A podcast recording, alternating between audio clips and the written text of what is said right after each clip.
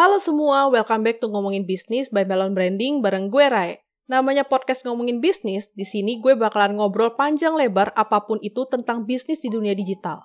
Bisa jadi gue ngobrol bentuk-bentuk bisnis, branding di dunia digital, digital marketing, atau proses advertising, atau apa pun lah yang berkaitan sama digital bisnis. Nah, kemarin kita udah bahas kan seberapa pentingnya marketing di bulan Ramadan dan Lebaran. Sekarang kepikiran gak gimana caranya bikin flow marketing dan storytelling dari bulan Ramadan? Bukan cuma bentuk-bentuk marketing apa aja yang perlu dibuat ya, tapi lebih ke arah flow-nya dan alurnya.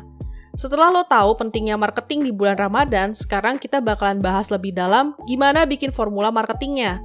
Buat petain formula marketing, lo mesti list dulu nih kebiasaan orang-orang di bulan Ramadan. Sama tema-tema apa aja sih yang biasa ada di bulan Ramadan. Nah, menurut list yang udah gue buat, Ramadan dan Lebaran itu selalu ngomongin menahan hawa nafsu, melakukan kebaikan, bersedekah dan saling berbagi untuk mendapatkan pahala, saling memaafkan, terus juga bersilaturahmi. Ini kira-kira tema besar yang biasa ada di bulan Ramadan dan pada saat Lebaran. Kalau lo mau nambahin, boleh banget ya. Siapa tahu nih, tema target audiens lo di bulan Ramadan dan Lebaran tuh beda lagi dari list yang udah gue buat. Dari list yang udah lo punya, lo pilih deh salah satu atau dua tema yang bisa saling berkaitan yang mau lo angkat nih buat marketing di brand lo. Misalnya, yang paling sering tuh tema silaturahmi dan berbagi.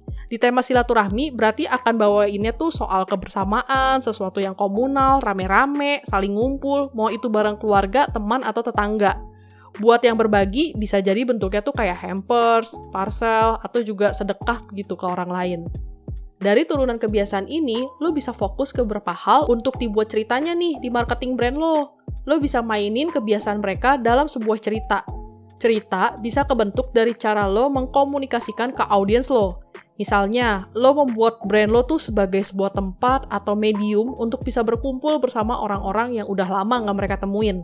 Atau brand lo juga bisa nih jadi saksi kebersamaan audiens lo bareng keluarga atau teman-temannya. Nah, ini kan tema besar dari ceritanya ya. Nantinya, cara komunikasi ini bakal diturunin dalam bentuk konten dan campaign.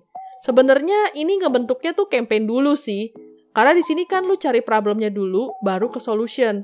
Atau bahasa kerennya ya kreatif rasional lah yang lagi lo bikin gitu sekarang. Nah, dari ide besar ini, lo bisa turunin ke activity seperti apa yang mau dieksekusi. Contoh, lo punya bisnis F&B, lo bisa bikin nih program menu bundling untuk mendukung kebersamaan ini. Atau diskon booking table karena mau ada acara bukber atau halal bihalal. Ini cuma contoh ya.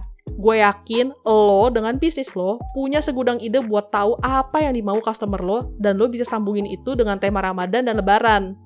Setelah udah dapat nih, udah tahu ya activity-nya tuh seperti apa, lo mesti bikin tagline biar terngiang-ngiang gitulah ke audiens lo. Misalnya hashtag kebersamaan Ramadan atau hashtag kebersamaan penuh berkah dan macam-macam. Campaign besar ini perlu diturunin lagi nih step by stepnya. Misalnya kayak di kasus FNB, audiens tuh harus tahu gimana caranya tuh mereka pakai promo itu. Terus juga gimana caranya supaya audiens lu tuh tahu kalau misalnya lo lagi bikin promo Ramadan. Dan bikin mereka mau ngerekomendasiin program lo ke temen atau saudaranya biar makin rame lagi nih bisnis lo. Kalau udah rampung, lo mesti perkuat itu semua ke dalam konten. Konten ini nggak harus berarti promo ya, tapi apa pun yang bisa membawa audiens lo kalau mereka memang ada dalam situasi campaign itulah gitu. Misalnya konten lo isinya tentang ngajakin temen lama buat ngumpul atau berdamai dengan keluarga di bulan Ramadan. Konten-konten ini kan jadinya bisa lebih support campaign Ramadan atau campaign lebaran dari bisnis lo. Nah, di dalam kebersamaan, udah pasti nantinya bakalan bisa saling berbagi, bisa berbagi keceriaan, berbagi keluh kesah, dan macam-macam. Sebenarnya, bikin model marketing dan storytelling ini nggak cuma berlaku di Ramadan, tapi di momen-momen besar lainnya kayak Natal, terus juga libur akhir tahun, atau nih pada saat Valentine. Tinggal lo cocokin aja deh sama hari besar yang mau lo injek.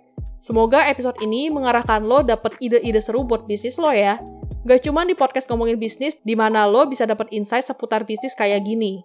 Lo juga bisa baca-baca artikel kita di www.melonbranding.com dan follow Instagram kita di @melonbranding.